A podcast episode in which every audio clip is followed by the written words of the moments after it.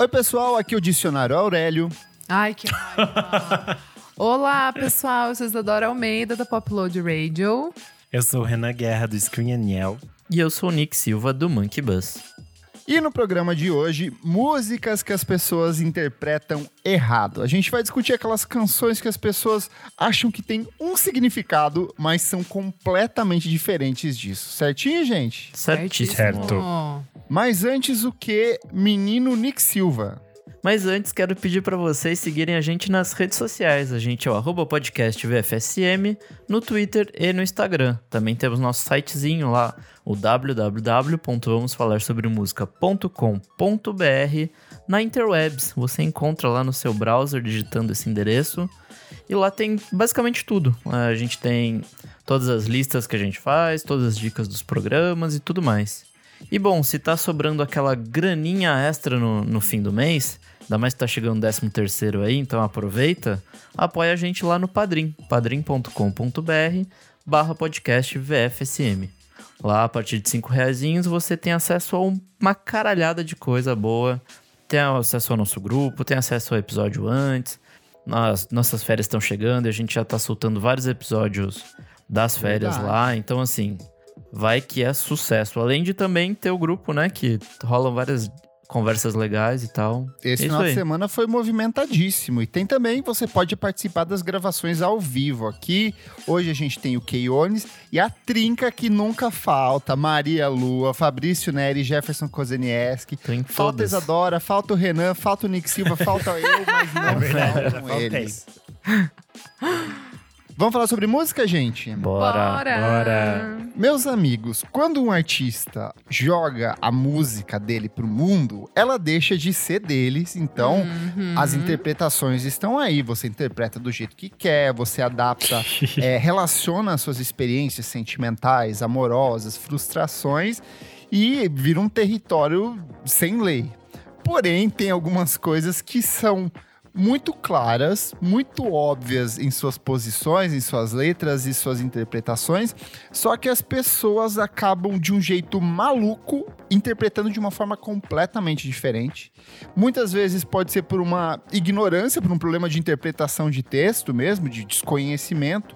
Muitas vezes pode ser por um não domínio da língua inglesa, como eu acho que vão ser muitas das canções É, que boa parte é isso. hoje. A gente já gravou um programa sobre músicas que as pessoas cantam errado. Esse programa não é sobre isso. São sobre essas interpretações malucas que as pessoas fazem sobre sucessos, principalmente de música pop, músicas que têm um refrão pegajoso, que tocam em rádio, e são várias, né?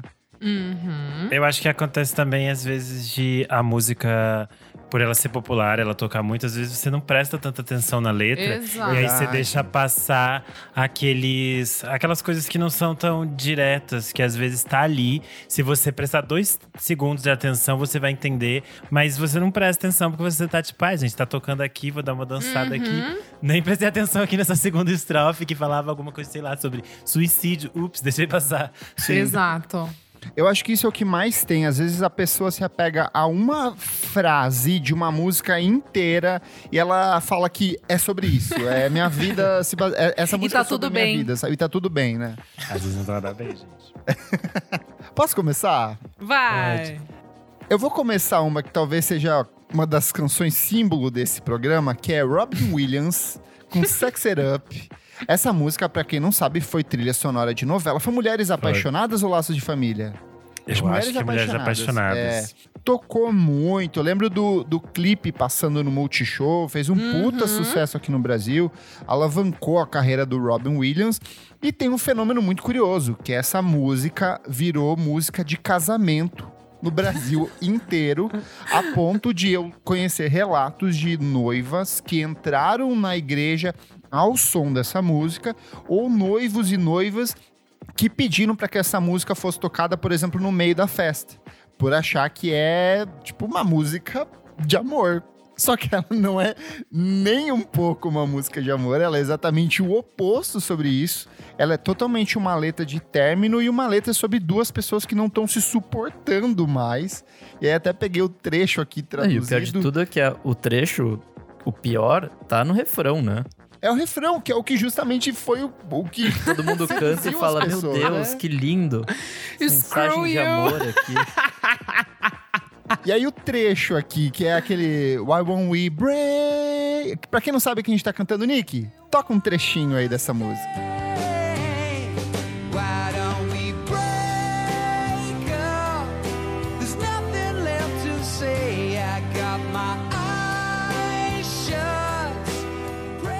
E a letra faz o seguinte: Por que não terminamos? Não há mais nada a dizer. Eu estou de olhos fechados, rezando para que eles não se desviem. E não somos sexys. Isso é o que faz a diferença hoje. Eu espero que você exploda. tipo, esse final, esse I hope you blow away. Não, não dá. Daí já vem, screw you, I didn't like your taste. Anyway. Caraca, cara. É muito. Não gosta mesmo.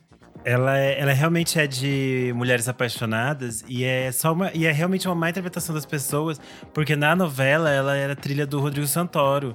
E a Ah, história dele é com a ele era, ele era ele era namoradinho da prima Camila Pitanga, só que ele acaba não casando com ela e casa com a outra, com a Paloma, a Duarte. Paloma Duarte. E a, e a relação deles é meio que autodestrutiva. E Uhum. sempre tocava essa música quando eles, tipo assim, brigam, assim, de tipo se bater.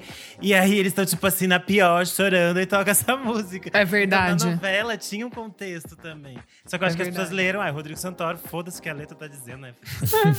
Aconteceu isso também numa edição do Big Brother Brasil. Eu não lembro quem eram as pessoas envolvidas, se não me engano, era um, era um, tri- um triângulo amoroso ou coisa do tipo. E a música era If I Were a Boy, da Beyoncé. E aí, tipo, ela tocou muito e, e- virou meio que a trilha do casal, só que não tinha. Mas não tinha Essa- nada a ver, sabe? E as pessoas acharam que verdade. era sobre esse trio ali, assim, tipo, completamente louco. Verdade. Bom, eu vou com a minha então, que também tem a ver com, com essa coisa do, do amor. E na verdade é um clássico, né? Every Breath You Take, do The Police. Putz. Ah, Essa todo essa- mundo romantiza, assim, fala: Meu Deus, essa aqui vou tocar pro conge no. no- na explosão de amor lá, da- daqueles As mais carros. românticas da rádio, essa.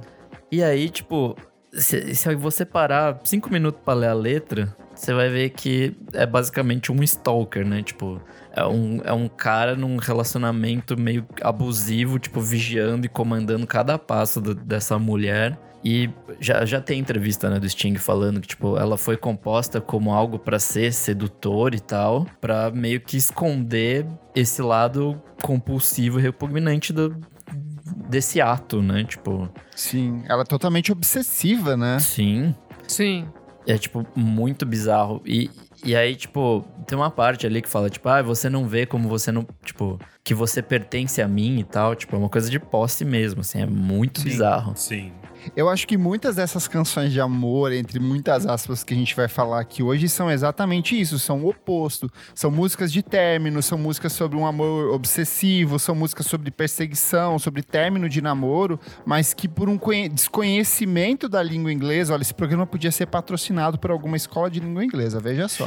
É, as pessoas acabam interpretando de um jeito totalmente disforme. E eu acho que muito do que ajudou a popularizar isso, no- principalmente ali nos anos 90 e começo dos 2000, foram aqueles carros de som. Que, tipo, eu lembro que vários deles usavam essas músicas que, tipo, não tinham nada a Meu ver Deus. com, com a. Telemensagem? É, de telemensagem, que tinham essa Meu emoção. Deus. E que as pessoas adaptavam e colocavam como se fosse uma coisa extremamente romântica. Eu acho que o The Police é um exemplo muito, muito claro disso.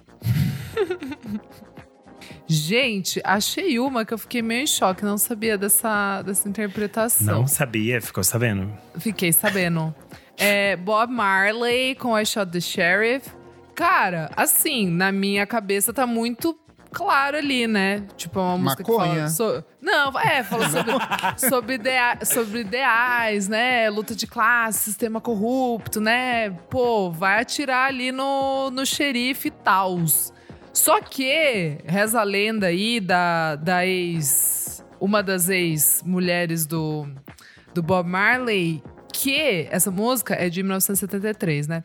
Ela, na verdade, ela detalha um desejo do Bob Marley de que essa ex-amante, ex-mulher dele, não tomasse pílulas anticoncepcionais, porque ele achava que isso era um, tipo, pecado, né? Um, um Sim. sacrilégio. Ele tinha um assim, que- lance religioso é, dele. religioso, super forte. É, Enfim, e daí aparece isso. Eu, eu não vi esse documentário, até fiquei com vontade de ver, mas diz que ela fala isso no Bob Marley, The, The Making of a Legend, que é de 2011. Então, assim, estou super afim de, de assistir, porque, nossa, nunca traria pra esse contexto. Mas eu o, acho que é o muito. shot no sheriff, então, seria tipo o shot na. eh, Não, eh, não, tipo, não. Seria no, seria no xerife mesmo, mas só que é, o xerife seria um médico, O entendeu? médico. Que, que, Ah. que prescreveu a, a pílula pra ela. Olha a noia. Então, assim. E olha que a gente nem tá falando de aborto, a gente tá falando de anticoncepcional. Que é gente- tipo. É aquela música do Odair José, pare de tomar a pílula. Pare de tomar a pílula. Exatamente, exatamente. E aí eu fiquei tipo, meu Deus, sempre cantei essa música assim, tipo. Vamos lá, luta de Militou, classes, militou. militou. Aí Só que daí é um enganado. militou por um outro lado. Militou eu errado. é meio, mulher. Que eu achei meio, hum, querido, eu sou mulher, não achei muito legal esse significado que o senhor deu para esta música, hein? Tudo bem. Ai, ai. A minha primeira que eu vou trazer aqui é mais um clássico dos casamentos, que é Aleluia do Leonard Cohen. Que as pessoas ouvem o. Não fala aleluia, fala aleluia. Aleluia, tá. Em português, aleluia, É. as pessoas ouvem um aleluia. Aleluia. E aí você fica aleluia, aleluia, aleluia. e a pessoa fica nesse foco, né? A pessoa fica ali. E aí fica bonito mesmo se você ouve sem Gente, é a nada. música de. A parte melancólica do Shrek, do primeiro Shrek, é quando toca Aleluia. Exato. Foi o que exato. popularizou. Antes as pessoas, ninguém cantava Aleluia. Foi Shrek. Não, ali nos mas, anos 2000. mas, mas ali nos 90 foi o Jeff Buckley. Eu tô brincando, Isadora. Não, mas pra- ah, tá. mas Não, pra- mas é que pra agora, pra juventude, assim, Não, é realmente um da bagulho do, sim. do, do Shrek. Shrek. de casamentos é, É. do Shrek. É do gente. Shrek, Porque é. as pessoas usam por causa Total. do Shrek. Que é na cena Total. que a Fiona tá se arrumando pra casar com, Sim. com o reizinho lá. Sim. E sim, e não é uma música de romance, não tem nada, não, é uma música nem um religiosa e não é nem uma música de romance. Exato. Essa é a questão. Que ele tá se questionando com essa figura que pode ser Deus ou pode ser alguma coisa maior, sobre esse, um próprio sentido de todas essas outras questões. É uma música muito mais complexa. e Ela é altamente ácida e sarcástica, assim, nas, nas colocações dele, né? Sim, e aí eu acho que, querendo ou não, fica bonito se você pega só o aleluia. E taca Aleluia. num casamento, fica belíssimo na entrada da noiva. Ai, mas não cara, tem já muita nenhuma ouvi, Eu acho que não combina nem um pouco. Mesmo se fosse, tipo, nossa, super falando ali um aleluia, tô casando. Assim, Ai, eu combina, acho que não. amiga. Ai, não. A galera coloca, galera. Não, eu sei acho que é mais coloca, eu já vi. Eu já eu acho vi. que é mais atima. É que você tá muito Ai, eu apegada à acho letra, mas você triste. pega só. tipo ah, casamento hétero é um pouco triste, eu acho. É, o próximo passo vai ser colocar Jesus New beginnings. em, em casamento, com certeza. Sabe o que isso me Ai, lembrou de sei, igreja, cara. tipo, da Osana nas alturas? Eu ficava pensando, quem que é essa mulher? Eu sempre que é achava, a Suzana? Sandra era uma gata belíssima que tava assim no céu. Eu achava que era, Linda, tá? tipo, amiga de Jesus, tipo, uma Maria Madalena da vida, tipo... A Rosana. É, mas Osana nas alturas. Eu ficava, ah, alguma Eu amiga de Sandra Tá lá em Jesus. cima, olhando pra Tinha aquela música, Osana Rei, Osana Ra. Osana Rei, Osana Rei, Osana Ra. Esse era um hit, adorava cantar essa. Adorava Queria cantar muito essa. ser amigo da Muito bom, Osana. muito bom. Vou mas é minha- isso, é salvai-nos, né? Não é a Osana que está na altura, é tipo um. Ah, é isso? É, tipo, por favor, assim, sabe? É, sa- é, nos salva, assim, tipo. Ah, Rosana. imploro. Olha aí, esse podcast também é Esse cultura podcast é cultura católica, olha só. Exatamente. Uma católica. Nick, nessa semana marca nas tags do podcast gospel, pra ver se aumenta a audiência. TikTok cristão. Boa. Vou com a minha segunda aqui. Essa aqui é um hit, foi um hit que todo mundo dançou, porque em 2011 uma banda norte-americana chamada Foster the People ganhou o mundo com Pump It Up Kicks. E é uma música deliciosíssima. Ela tem Tudo! aquela base de sintetizador, uma, uma vibe meio sampleada. Um baixão a bateria- legal. Um Bom. baixão. Ela me lembra até uma. Eu lembro que ela me lembrava um pouco o táxi do Gugu. A abertura do táxi do Gugu, vocês lembram? Ela, é Deus, muito não. parecida. Ela é bem parecida. Quando você ouvir táxi do Gugu e ouvir Pump It Up Kids, você vai falar assim: é igual. Nossa, e aí todo mundo ouvir. cantando, tipo, Honey on the kids and a kids run. Na Ali, na Fan House, Todo na mundo, dedinho onde pra fosse, cima, na Noi. O problema é que essa letra, ela não é nem um pouco alegre e festiva quanto a melodia dela parece indicar. Na verdade, ela é uma música totalmente crítica e extremamente pesada, porque ela é uma letra sobre os atentados, é, principalmente o atentado de, de Columbine, onde os dois adolescentes entraram atirando contra contra vários adolescentes, e- e- e- mas ela se aplica a qualquer outro massacre recente dentro das escolas. E ela fala, tipo, todas as crianças correndo, tente correr mais rápido do que a minha bala, tente sair da frente da minha arma. É, E tipo, tá essa é a visão explícito. do atirador, né? Então acho que é por isso que Exatamente. teoricamente é feliz, porque ele tá se realizando naquele momento. Sim. O que torna a Exato. música ainda mais problemática.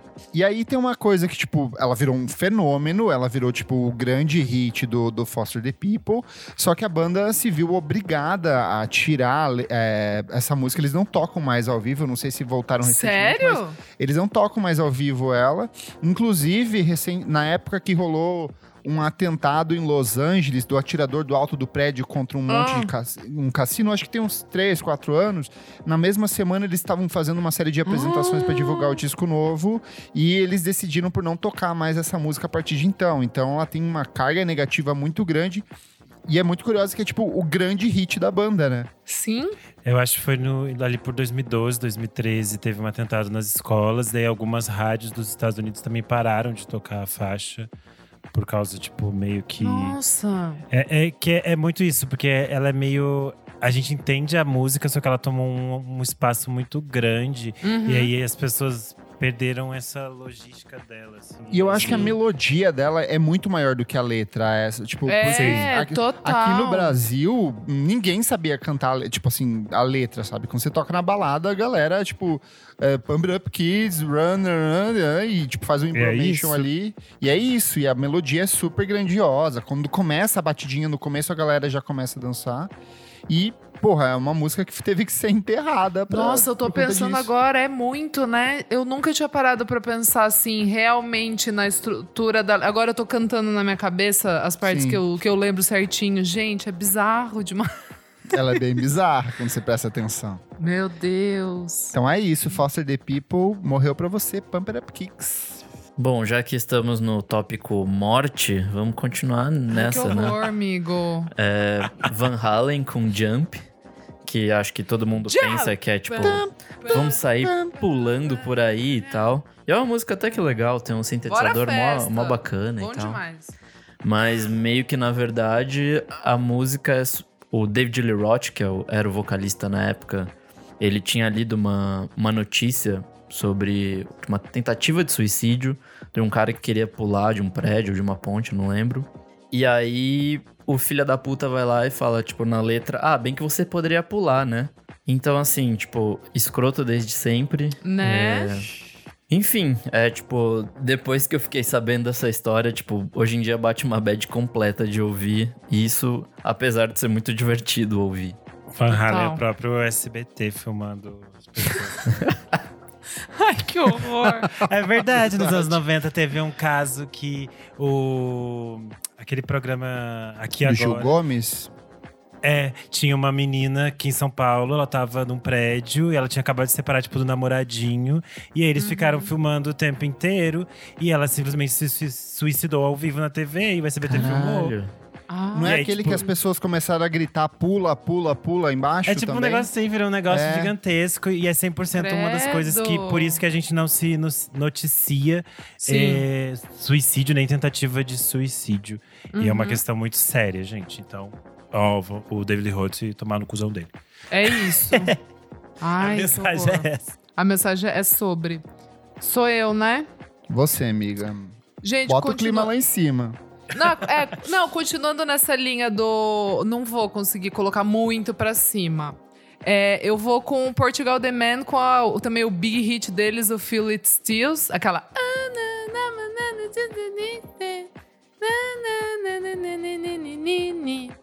É, eu super também, na, sabe assim, acho que é uh, musiquinha Super legal ali pra ouvir, bora festinha e tal.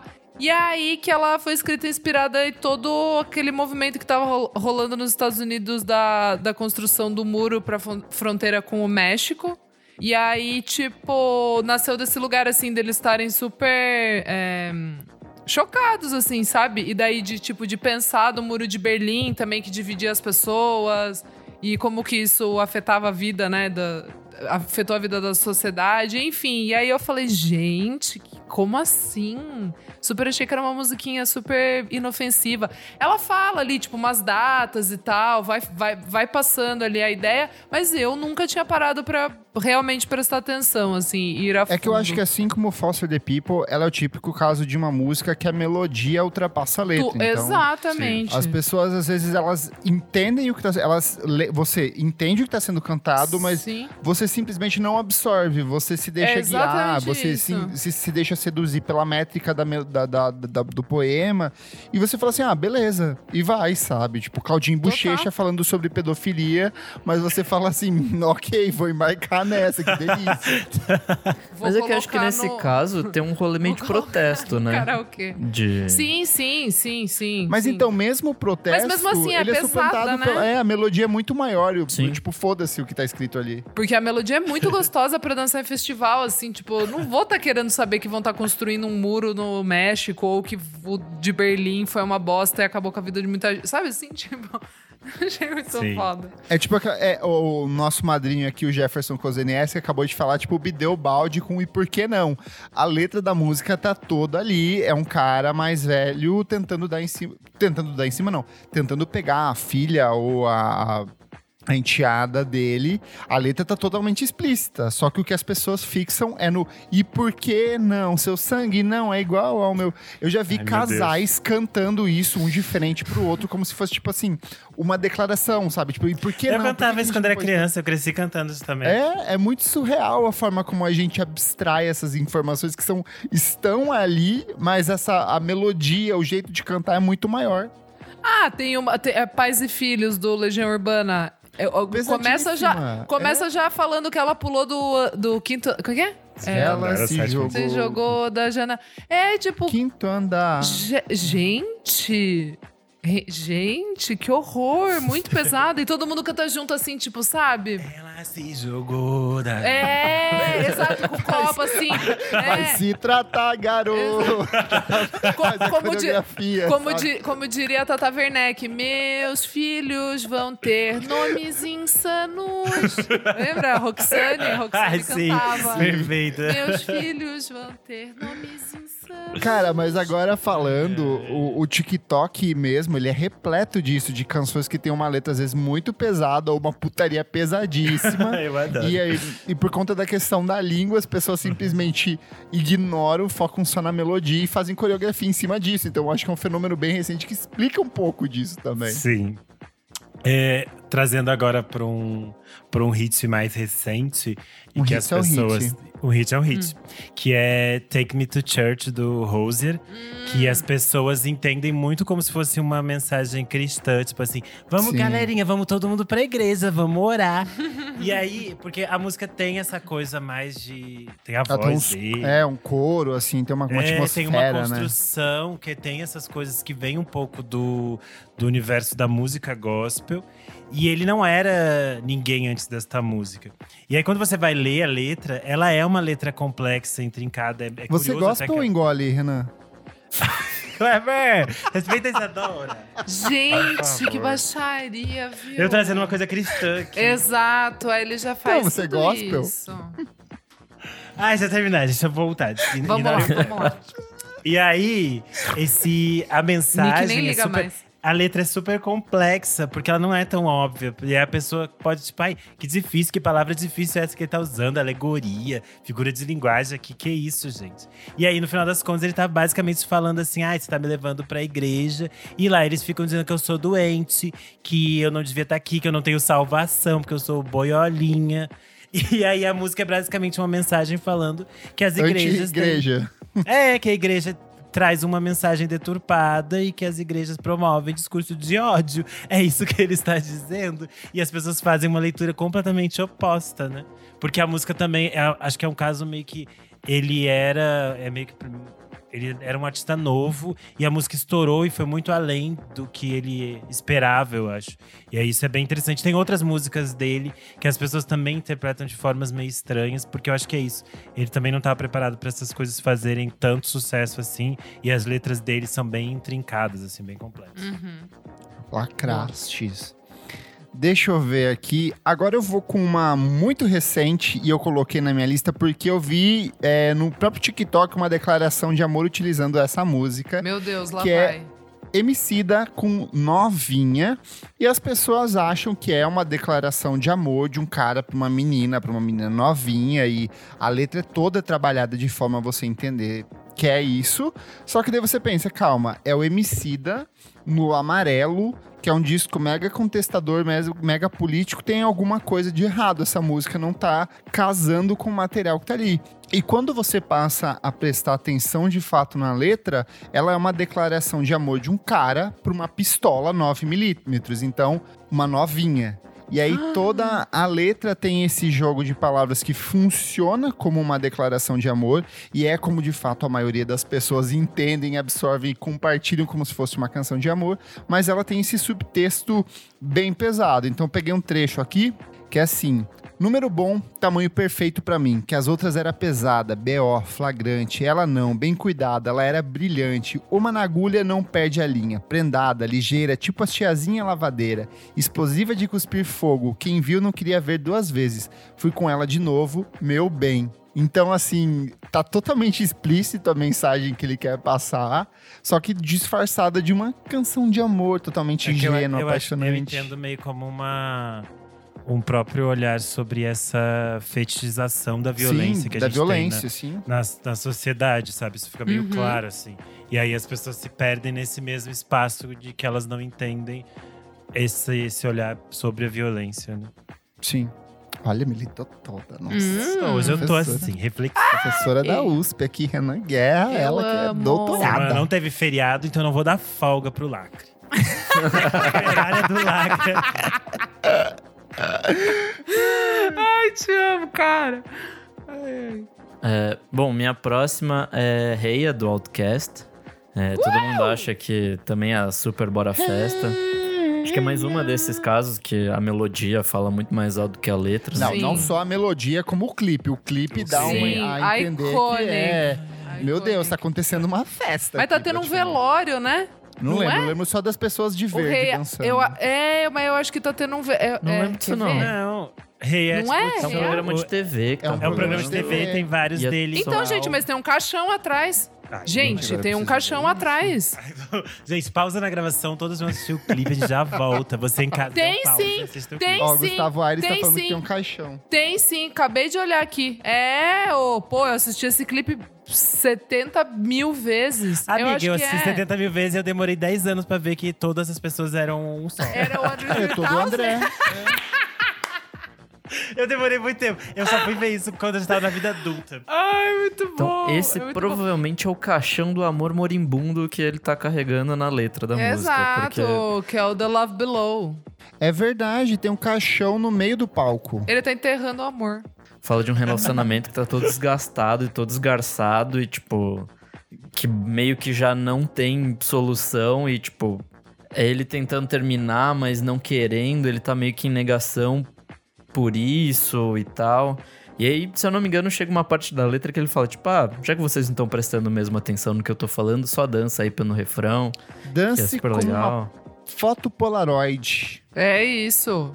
Shake, shake. Balance, shake. balance Shake. como uma foto Shake. Polaroid. Balance, balance como uma Eu foto amo. Polaroid. Eu amo. Eu amei a, a tradução do Clever meio é, video show, É. letras Super. aí, o casal e um. Balance, balance, Balance como uma foto Polaroid. Balance, balance, balance como Aí uma o video foto show Polaroid. tentava, tentava ensinar o público, entendeu? Fazendo a. a Aquelas traduções Deu- simultâneas Deu super românticas. certo, Era né? tudo. Eu amei. E aí tem uma frase também que eu adoro que falam, tipo, ah, se falam que nada é pra sempre, então porque o amor é uma exceção. Super bonito. Olha, olha, de um lado uma professora André da 3000. USP, do outro um filósofo, Nick Silva. Ele, poeta dos Poeta. sentimentos. Poeteiro mesmo. Vai, Isa. Vamos lá. É, gente, essa é uma que eu amei descobrir porque é a minha música favorita do Maroon 5, que eu ouvia muito Is Songs she About Jane. Não! É Harder to Breathe. Lembra aquela? Is it really another? Cause it's getting harder and harder to breathe. É a música que eu mais gosto. Eu ouvi esse CD até furar, assim. Tipo, realmente ouvi muito. Bom, bom demais. Oh, esse álbum é, é hit atrás de hit, cara. É, É bom demais. mesmo disco? É tudo o mesmo disco. O Songs About Jane é perfeito, de verdade. Eu gosto até hoje desse álbum. É aquele que a É. capa é uma menina, um fundo E meio... Uma pintura, é. Sei. É. É, vamos lá. Eu achava que era, né, tipo, um relacionamento desgastado ali, estava sufocado, sufocando os amantes. Mas daí eu vi que, na real, é porque eles estavam desesperados, porque a gravadora é, prensou eles, tipo, pra fazer mais uma composição pra poder, é, tipo, já meio que terminar o álbum e lançar, né? E aí essa música, tipo, eles estavam já tinha 11 horas no estúdio, não aguentavam mais. E aí, tipo, a pressão lá do- dos caras da gravadora, daí o Adam Levine, ele pegou e, tipo, mandou, Mandou a braba. plá, mandou um plau ali, tipo, ele tava com muita raiva, cansado, e aí escreveu a música, tava chateado, mas aí deu certo. Ele falou que ele achou que foi, foi bom a gravadora ter feito essa pressão, porque rolou essa música e ele gosta muito dessa música. Tá, e mas eu gosto essa bastante música- também. Tá, não, mas você não explicou qual que é o significado. Então, ela nasce de, de um outro de um outro bagulho que é tipo a relação deles É a com relação o dele com a trabalho gravadora. com a gravadora, Isso. exato, Ah. exato. E parece muito que ele tá jogando ali como se fosse uma mulher que eles estão já num relacionamento desgastado e tóxico, alguma coisa assim. Mas na real, é eles É querendo o terminar o trabalho. álbum. É, eles querendo terminar o álbum. Chique, chique. É, a minha próxima escolha é um clássico também das baladas, que é Chandelier da Cia. porque todo mundo lia como, ai, ai que menina louquinha, ai como a Cia é louquinha. Aqui Eu nunca dançando. entendi essa música. Só fazia os, as coreografias da bonequinha lá. e- Então, é engraçado porque a Cia, quando ela estourou com esse disco, ela já tinha milhões de anos de carreira e todo mundo já sabia que ela era. Quem ouvia a Cia antes, sabia que ela era maluca. Foi o primeiro coisas- disco que ela fez depois que a Beyoncé soltou do cativeiro, não foi? Foi um dos primeiros ali. Eu acho que foi nessa, meio nessa fase que dela É, entrou nessa de esconder- 2015, né? de esconder a cara e tudo mais. É 2014 esse. E é é aquela história nos Estados Unidos, né? E dela fica grande. E eu acho que isso perde um pouco o controle. Porque, tipo, gente, todas as músicas da Cia sempre foram sobre saúde mental, sobre usar drogas, sobre alguém morrendo de overdose de cocaína. Sempre foi sobre isso. Ah, é? Eu, nu- eu nunca prestei tanta atenção assim na The Cia. Girl Who Lost to Cocaine. Tudo era Ah, é sempre isso? assim. Não, é que eu nem, nem sei da- das músicas dela. As Essa eu acho que era talvez seja a assim. única. E aí, a Chandelier parece basicamente tipo: ai, olha que divertida, ela é muito louquinha, ela bebe um monte e ela dança no. no. Ai, esqueci a tradução pra. Balada? No Chandelier. Ah, no Lustre. No lustre, ela se pendura no lustre. Ai, gente, lá, desculpa, é que ela é alfabetizada em inglês, ela é a Eu Sasha. me perdi, é que não tem lustre na minha casa. Eu sempre pensava, gente, que lustre é esse gigantesco, né? Pra se pendurar no lustre. Na Que lustre lâmpada. é esse? Aí, na- de- quando você presta atenção na música, ele é basicamente sobre o- a luta dela de contra o alcoolismo e o uso de drogas, porque ela tava realmente nessa fase é, tentando mudar, porque ela tinha ganhado muito dinheiro, ela entrou nesse, nesse universo de tipo hiper celebridades, ela tinha entrado de cabeça nesse mundo de tipo, uou, tenho muito dinheiro agora, eu posso usar todas as drogas que eu quiser. E ela tava Ah, eu doida. em 2016, era bem assim. E aí a música é basicamente sobre, tipo assim, ah, ela tá bebendo um monte de noite. E aí ela tá se segurando, mas vai vir de manhã ela vai acordar e vai vir a ressaca e vai vir toda aquela. é, como é que a gente diz o. Rebordosa. Tipo a rebordosa. que foi, vai- e vai vir, e daí vai. Quando você. Ressaca moral também. É, quando você usa coisas muito pesadas e a sua cabeça já é muito louca, vai vir um negocinho meio pesado, que é tipo assim, gente, ah, eu sou horrível, eu sou um lixo, vem a vergonha. E é isso que ela tá falando, que ela fala: é, o sol nasceu, estou destruída, tenho que sair, tenho que fugir disso. E aí vem a vergonha. E aí ela fala: I'm gonna swing from the chandelier. Eu vou me pendurar no, É no, isso. no lustre, que é basicamente eu vou me matar no lustre. É isso. Quando ela vai balançar no lustre, Ah. é suicídio. Eu pensava que era Ai. tipo assim, ela se divertindo, tipo assim, ai, cheirei todas, virei a caipirinha no cu e tô me balançando no lustre aqui, É, tipo, é louca. Basicamente, é basicamente, ela cheirou todas, bebeu toda a caipirinha, e o sol nasceu e o dealer falou: não vou mais entregar. E aí ela falou. Gente, agora bateu aqui, pesou. Gente, vou que me-" pesado, quem É bem pesado, sabe, gente. porque ela tava numa fase. E, as- e todas as músicas desse disco e do disco seguinte são muito sobre isso, porque, eh, tipo, nos anteriores, antes dela estourar nos Estados Unidos, ela tinha uma coisa que era, tipo, meio. Ah, isso é irônico, era meio que uma piada, tinha uma coisa de um humor meio autodepreciativo. E aqui não, porque ela realmente tava na fase de, tipo, tratamento. Então aqui ela tá, tipo, gente, aqui ferrou mesmo, não tava dando. Tô um pouquinho triste. Eu tô da é segunda-feira de manhã. Só que ela tem essa. Ela sempre teve essa coisa, tipo, do- do- da música pop, e aí eu acho que isso confunde, né? Por ser popzão. Mas é isso, pesado. Pesado. Clima pesoudo entre os brothers. Não. Também vou por uma pesada aqui, mas essa é outra que as pessoas não entendem a letra, elas cantam como se fosse de alguma forma uma celebração, porque ela é uma música que foi abraçada pelas pessoas nas baladas, que é The Killers com Mr. Brightside. Amo. As pessoas não prestam atenção na letra, elas só gritam no meio ali, I'm Mr. Brightside, tururu, e levanta os bracinhos, cerveja. Então, até tem aquele vídeo recente do menino pesquisando no Shazam pra ver que música era essa. Eu achei esse vídeo maravilhoso. É muito bom. Como em Muito 2021 as pessoas ainda não conhecem, mas Muito bom. e as pessoas interpretam, tipo, Mr. Brightside, o senhor lado bom, o senhor tempo bom, o senhor positivo. Só que a letra é totalmente o oposto disso e ela é totalmente explícita.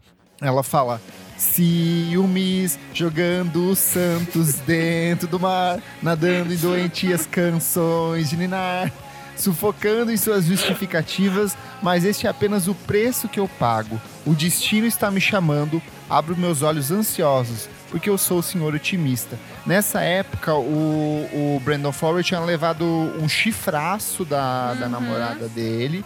E a música é sobre isso, sobre é, ele se manter positivo, só que de um sentido totalmente irônico e sem esperança nenhuma, assim, tipo, é, ele tava totalmente consumido pela dor daquilo que ele tava sentindo, e ah, eu sou o senhor otimista, eu tenho que me manter em pé, eu tenho que seguir em frente, e, e só que as pessoas não cantam sobre isso, as pessoas acham que é, tipo, uma celebração, uma conquista, um lado bom da vida, e não é, é totalmente o oposto disso. Mas você não acha que, pelo menos fora do Brasil, essa música entra naquela coisa meio do que a gente tem do sertanejo, tipo, de sofrer, assim, sabe? Do. do eu, eu sinto que é meio isso. Aqui no Brasil, eu, eu- beleza, o pessoal pode estar achando que é Bora Festa Mr. Brightside, mas lá fora eu acho que tem esse peso. Eu do- concordaria do- com você se essa música não tivesse em várias listas que eu pesquisei de músicas que as pessoas interpretam errado. Então, tipo, mesmo lá Ah, fora, tá. as Meio feel pessoas good também. songs, assim. É, as pessoas acham Que que, é tipo um- uma coisa lá do bom da vida, ver a vida de um jeito Tá. positivo e não, não e ignoram totalmente essa carga melancólica que tinha Tá. no pensamento original quando o Brandon Flowers compôs ela.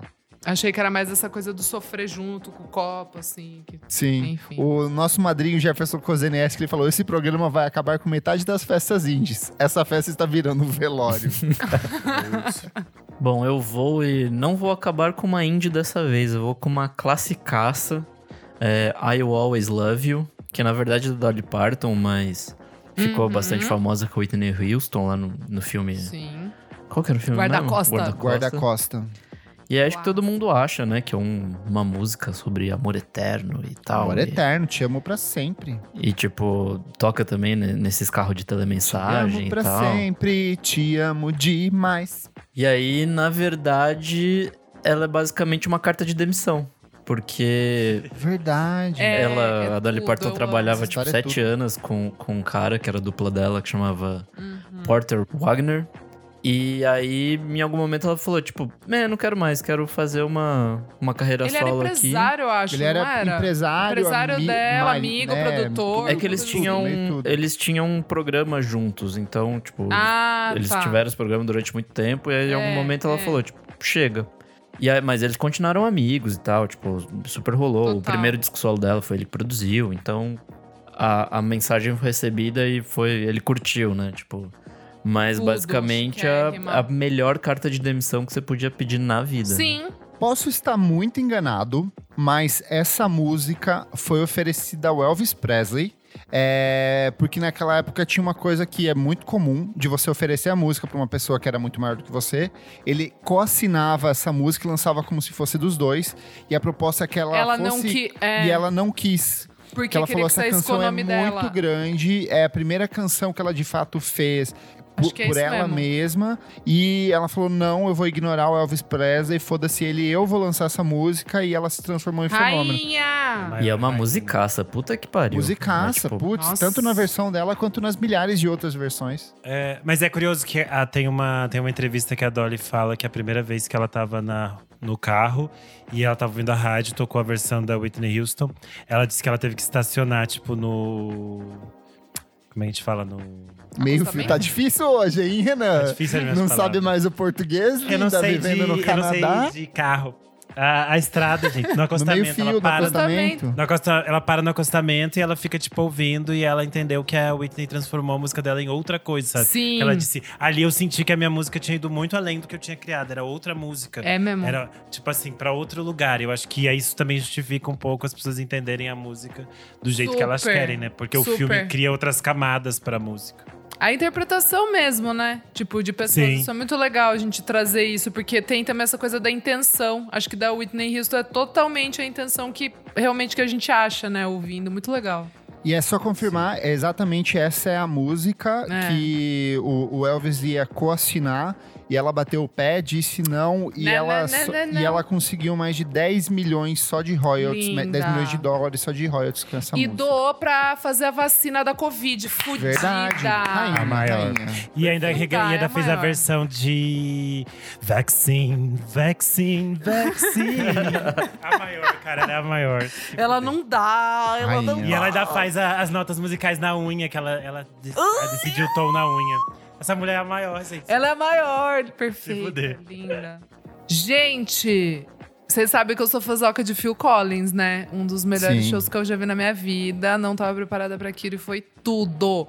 E aí achei aqui que In the Air Tonight. Something in the air tonight. Melhor bateria de todos os tempos. Fudido. Militou no primeiro single dele na carreira solo. Enfim, essa música, quando você ouve, você acha ali que é, sei lá, tipo, uma história muito louca, né? De, sei lá, de, eh, talvez meio que uma, uma testemunha ali de, de ver um afogamento ou alguma coisa nesse sentido. Sei lá, você leva pra algumas outras interpretações. Você não leva pro que ele veio a dizer que é essa música. É, ele disse que essa música ele escreveu quando ele tava se separando da, da primeira esposa. É, tava no processo de divórcio com a primeira esposa dele, né? E ela fala de, de raiva, de, dessa coisa, tipo, desse lado amargo, né, da, da separação. É, mas ele falou que é muito engraçado, porque isso, isso, quando ele falou, tipo, foi na BBC há muitos anos atrás. Essa música é de 81. Mas ele falou que, quando, principalmente quando essa música começou a estourar nos Estados Unidos, ele falou que as pessoas chegavam e falavam: Nossa, você realmente, tipo, viveu alguma coisa nesse sentido, assim, de, de testemunhar um afogamento, alguma coisa assim? Ele falou: Tipo, não, galera, não, não é sobre isso, não. Vocês estão errados. Essa música é realmente, tipo, uma outra interpretação e é sobre o meu divórcio com a, da minha, com a minha primeira esposa. E eu fiquei meio em choque, assim, nunca traria pra esse lado disso, assim, de um, de um final de um casamento. Contar pra vocês que eu nunca fui na aula do Phil Collins. Porque, Amigo. por causa de ah, psicopata americano, eu sempre vejo aquela cena e aí eu fico dando risada e eu não consigo. Eu nunca consegui ouvir um disco e levar a sério, porque eu fico lembrando. É verdade. Do, filme. Amigo, assim, Against All Odds é, tipo, hino, né? É hino, assim. Eu acho que se você ouvir o Face Value, que é o álbum solo dele, ou tipo, o primeiro álbum solo dele, talvez você goste. Tipo, é bonito, assim, tem, tem coisas bonitas. E tem The Eu acho Air que toda a Tonight. discografia dele nos anos 80 ali, eu acho que ele tem uns três discos que são bem bons. É que as coisas novas É. meio que orcutizou, né? É tipo uns rock de papai, assim. Eu acho meio... Sei lá, Another Day in Paradise eu acho uma das músicas mais bonitas da história, assim. Eu sou muito fãzoca. E depois que eu vi o, o, o show e ele sentado, ele tinha, tipo, caído, tava super debilitado. E foi um dos shows mais bonitos que eu já vi na vida. Eu fiquei, tipo, mexida. Ai, Phil Collins entrega. Mas adoro Vai lá, o amigo. Psicopata americano. Do Ai. Phil Collins. Ai, vai lá, uns três. uns tre... Ouve aí um albinho, vai. É bom. Ó, gente, quem Um nunca albino. assistiu a, a Psicopata Americana assista. Eu acho que É tem. Também Tudo! Só pra encerrar, a American Psycho, aliás, é uma das coisas que foram mal interpretadas. Porque o filme foi super mal recebido quando foi lançado. Foi, foi acusado de ser misógino, os caralho E é quatro, dirigido por a uma mulher. a- É, e ela sofreu meio que ostracismo, ela não conseguiu Sim. produzir mais nada, porque a indústria disse, ai não, essa puta aqui safada. E aí até demorou, tipo, agora faz uns 10 anos que o filme começou a ser A hype, assim. relido. E aí aqueles que eram, tipo, bem vistos lá na época, tipo, beleza americana, essas outras coisas, começou Passou a cair a- no é ostracismo. verdade. e o dela voltou, porque o dela é basicamente um- uma mensagem irônica sobre esses homens brancos que decidem o mundo. Sim. Tá acontecendo a mesma coisa com Militou Garota super. Infernal, da Diablo Cloud, que também foi um filme dirigido por mulheres, roteirizado por mulheres, que tinha uma temática feminista e que na época foi ignorada. Agora ele tá voltando a ser cult. Feliz por esse filmão. Vamos falar então de mulheres agora, é muito legal, que é a Billie Jean do Michael Jackson.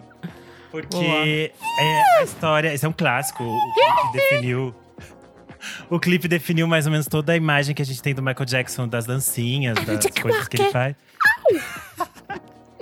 E aí você vê a história, tipo assim, ah, a Billie Jean tá aqui, ela quer que eu assuma o filho dela. Você pensa, uma group, uma gatinha aqui, dei uma transadinha. Parece ser isso. E aí, o Michael Jackson tinha dito em algumas entrevistas que a Billie Jean era meio que um resumo de todas essas groups que ele e os irmãos encontraram na época do Jackson 5 e tudo mais. E aí, um dos, um dos biógrafos do Michael Jackson, o J. Randy Taraborelli, não sei como fala esse nome italiano, sei lá. Tarabolelli, você faz assim, com a mãozinha. Tarabolelli. Italiano. É Lady Gaga. E aí ele, ele explicou numa das biografias do Michael Jackson que na, é, a Jean é inspirada especialmente por uma história que foi meio traumática pro, pro Michael. Porque ele começou… Ele recebeu uma carta de uma fã que disse… Ai, eu tive gêmeos e você é o pai de um deles. Mas só um, não dos dois. Só de um, ela falou. E aí ele ignorou, pensou, ai, são maluca. Só que ela continuou mandando muitas cartas. E ele tava começando a ficar um pouco assustado, porque chegavam muitas cartas. Aí um dia chegou, tipo, um pacotinho, assim. Aí tinha uma foto dela, uma, uma arma e uma carta que ela dizia que ele devia usar essa, essa arma para se matar no dia X, na hora X. Porque ela também ia fazer a mesma coisa, porque ela já tinha matado o filho deles. E Nossa que aí, se eles não pudessem, se ele não quisesse assumir esse filho aqui no mundo dos vivos, que eles iam ficar juntos no mundo dos mortos. Era isso que ia acontecer. Aí ele ficou muito traumatizado, que sabe como ele era maluquinho, meio sensível. E aí ele ficou, tipo, maluco essa história. Um tempo depois, um ano, dois depois, eles acabaram descobrindo que essa mulher, tipo, tava internada numa clínica psiquiátrica. E que É que ela- verdade, eu já ouvi essa história. que ela mandava a tal da ca- as cartas. Mas era isso, ele ficou muito traumatizado por isso. E daí ele meio que, tipo, expurgou isso, resumindo nessa personagem da Billie Jean, junto com outras personagens que também ah, passaram por essas histórias dos irmãos deles e tal. Mas essa seria, tipo, a personagem central, que é basicamente essas grupos meio malucas que infernizavam eles. Caramba, que doideira. Que delícia. Anima... A energia desse programa hoje ela Opa! é contagiante. Ela tá lá. Ela cima. tá lá em um cima. programa. assim- Gente, vamos fazer um programa bem engraçado. Os nossos É. madrinhos merecem. E nesse clima gostoso de morte, gente, eu vou pra James Blunt, porque recentemente ele virou um novo fenômeno aqui no Brasil de novo. Meu Por Deus. conta da versão pra Semi Mistake, que é o Late Coração, cacho- é, Coração Cachorro, né? Da, da dupla Isso. sertaneja. Late Coração Cachorro, Late Coração. Ah, uh, inclusive, não sei se vocês viram, mas ele de fato entrou na justiça. Ele vai pedir parte dos direitos é, da música a partir de agora e os retroativos também. Então, Olha, fez ele, aquele tá em baixa. tá Ele em fez aquele. Ele lançou disco recentemente, gente. Tipo, ele Então, mas ele postou o fazendo- vídeo, ele postou É, o ele vídeo. Fez o vídeo, postou brincando, entre aspas, mas de fato Não, ele mas já acionou na legenda estava escrito. Agora os meus advogados estão indo atrás de você. Sim. E aí Pode já ter tá- sido mal tá interpretado rolando. também, mas estava dito lá. Porém, é, é, eu não quero falar sobre a, a música desse disco, que é do All the, All the Lost Souls, de 2007, mas do Back to Badland, de 2005, que foi o disco que catapultou o menino James Blunt, principalmente por conta de uma música que é You're Beautiful. Também foi trilha sonora de novela. Eu lembro que ela tocava na MTV todo dia, no Multishow Ah, eu amo. todo dia. Foda-se. E é assim, ouvindo, as pessoas falam, You are beautiful, you are beautiful, it's true. Então, assim, putz, uma puta declaração de amor bonita. Só que a letra não é nada a ver sobre isso. A letra é de um cara totalmente obcecado por uma mulher, que ele sabe que está com outra, que nunca vai ser dele, e a única solução que esse cara tem é de cometer o suicídio. Então tá muito explícito isso na letra, tem até uma parte que ele fala assim, olha, ela sorriu pra mim no metrô, ela estava com outro homem, mas não perderei o sono com isso, porque eu tenho um plano. E o plano, obviamente, era a morte. E pra quem ignorou isso e achou que era uma simples canção de amor, no clipe da música clipe é tá exatamente explícito sobre isso. isso. Ele vai tirando a, é, partes das roupas, ele vai tirando os calçados, ele tira Todas relógio, ele vai coisas. colocando as coisas um do lado do outro e no fim das contas ele se joga nesse precipício. E aí no Brasil teve aquele vídeo maravilhoso, não sei é se vocês bom. lembram, Meu Deus do, do menininho cantando You're beautiful, true. Daí ele se joga num, num rio no final, assim, tipo. eu acho que foi um dos primeiros. colocar o vira- link no episódio pra poder assistir. Vou colocar o link. Foi um dos primeiros virais do YouTube Brasil, assim, é muito maravilhoso porque o menino replica passo a passo cada uma das cenas, cantando em, em um embromation, assim, maravilhoso. Mas essa, essa aí eu acho que foi usada pra casal romântico em novela. foi, né? As pessoas muito. também. Essa foi usada em tudo. You're Beautiful, acho que tocava em Belíssima. Eu acho que era belíssima. isso que Era eu tô achando belíssima. Era belíssima. Lembrei, lembrei, lembrei. Bom, minha próxima e última é a Feel Good Inc. do Gorillaz. Que eu acho que também todo mundo é. É mais nesse rolê Bora Festa, né? Tipo, de uhul, super divertido, vamos aqui. Mas na verdade é uma, uma crítica, tipo, a essa Social indústria. foda. É, essa indústria do bem-estar a qualquer custo, assim, né? Tipo, Você quer, essa Lorde? felicidade instantânea e, e tudo mais.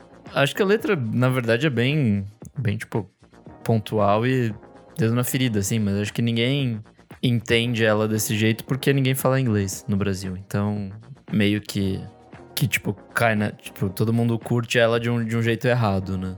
Mas enfim, é isso. Toco sempre nas festinhas. É boa demais. Ignoro completamente demais. a letra. É que também quando a gente tá começando a, sei lá, tipo, às vezes você pega umas letras assim, ai, tô começando a entender, tentar entender inglês.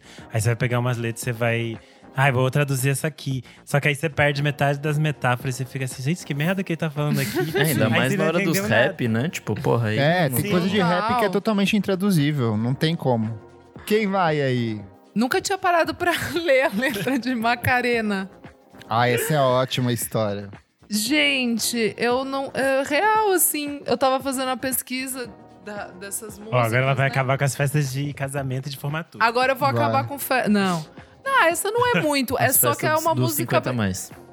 É, que é uma música bem safada, né? Porque. 50 mais safado. Não é? É verdade. é verdade. É... Ah, cara, todo mundo dançando ali o refrão, todo mundo rebolando, da vovó até a criancinha. E aí, cara, que na real a história, né? É, o namorado da, da Mina Macarena, ele sai da cidade e ela atrai ele com os amigos bonitos dele, cara. Mas aí eu tem fiquei- um nome que se chama. Que se chama, É, que se chama Vitorino. É, E aí eu fiquei. Cara, fiquei mal, entendeu? Porque tem uma, par- uma parte que é mais ou menos tipo. Agora, sério, o que eu deveria fazer? Ele tava fora da cidade e os dois amigos eram tão bons. Daí vai, daí vai, né? Dê alegria ao seu corpo, Macarena, pois seu corpo é pra trazer felicidade e corpo, coisa alegria, boa. Macarena. Pô, balado, alegria é um e instrumento da felicidade. Cara, Os deu um nó na da minha cabeça. felicidade. Eu fiquei. a Cisa Macarena. poderia gravar essa. Eu... Poderia. Ela transando com o, com o amigo do namorado em cima da máquina de lavar, ela poderia. Será que na verdade essa música, não- é, essas vozes que ela tá ouvindo de The Alegria, não sei o que lá. né, Será que não é sobre uma possessão? Ela tá ouvindo voz Cara, na cabeça dela. Talvez Isabelle Adjani no filme Possession. Ai, eu amo esse filme, eu amo essa cena. Esse filme é perfeito. O demônio Eu safado. não sei. Eu só sei que eu fiquei, tipo, mal lendo. Falei, nunca parei pra ler a letra de Macarena. Achei perfeita, gostei. Safadeza, bom demais. Mas você ficou mal, assim, você não, não vai dormir à noite? Como é que é? Como Ela é que vai, é? ela é católica, ela fiquei- revelou no início do programa. Exato, sou católica. Não, o que Não eu achei, o que eu achei muito louco é eu nunca nem ter parado pra prestar atenção no que a Ah, letra isso é falava, entendeu? Mas Sabe eu acho assim, que pô, aí vale na, na coisa do. Cai no Despacito também, que o Despacito também é, é uma música sobre sexo, é você transar ah, devagarinho. mas, então, e as mas pessoas Despacito, meio que beleza. ignoram. Tipo, Não, eu- Despacito, eu acho que eu saquei a safadeza. Cara, é isso, assim, eu fiquei meio chocada, que eu nunca tinha parado realmente pra prestar atenção no que eles estavam falando. E eu danço essa música desde o quê? Dos seis anos de idade? Sei lá. Mas é isso, cara, bonito o que demais. importa Ah, é, é que aqui é o caso Maca- em que a coreografia é maior do que a letra. Exato. E a Macarena é uma mulher empoderada. Mas a Afinal, pega todo é meio mundo. sexy, né? Que ela faz Super. assim, pega teu corpo e daí ela Corpo, vai descendo é. assim. É E o remix é mais safado ainda, né? Tudo. De bom. Bom demais. Lacrastes. Fecha aí, Renan. Qual que é a sua última? A minha última é Waterfalls, do Chelsea. Ai, amo. Porque Gente. o Chelsea, todas as músicas delas, na verdade, são sempre com discussões muito sérias, porque apesar de elas serem, a gente hoje em dia vê elas muito como música pop, elas estavam muito conectadas ao universo do hip hop e elas sempre traziam muito essa coisa de, ah, discussões sociais, umas coisas muito sérias nas músicas.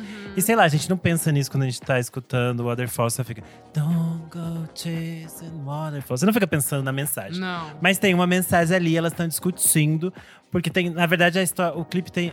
A música tem duas historinhas que no clipe vão ser bem apresentadas, vão ficar mais claras. Que a primeira é esse cara que meio que deixa de lado a família e sai para fazer negócios escusos e que aí pode ser lido tipo como tráfico de drogas, ele vai morrer por causa disso, vai deixar a mãe. E o segundo personagem da historinha é um que ele teoricamente é meio viciado em sexo e ele utiliza o sexo como uma fuga. E aí ele vai morrer de AIDS no final da música. Tanto que é o verso que ela fala: um dia ele se olha no espelho, mas não reconhece o próprio rosto. Você, Só- você- o clima tava uma bosta. Você colocou lá embaixo É pra duas acabar assim. histórias, uma Mas a pior gente do tá- que a outra. Mas a gente, tá, a gente tá vendo que o quê? Que a história do pop é muito mais triste do que feliz. E é isso. Ó, porque daí Por isso, assim, gente, que é saúde. muito importante fazer o curso de inglês. Pip!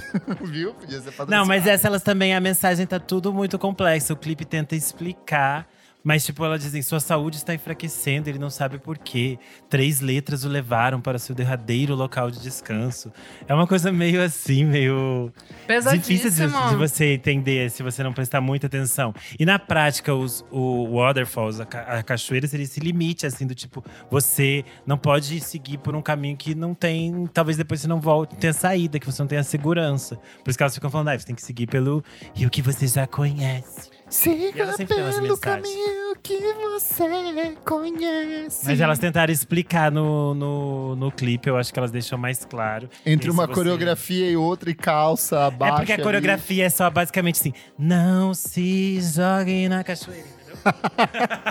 elas estão dando a mensagem, elas sempre dão a mensagem. Elas sempre foram à frente do seu tempo. As mulheres, a eterna. Ou seja, no fim do, do programa, nossas dicas são: faça curso de inglês e faça terapia, né? Tipo, Faça é terapia, isso é muito Exato. importante. É isso, bom demais. Não inventa de fazer poesia, não. Primeiro a terapia, depois poesia. É isso. Não segue a caminho da CIA, não.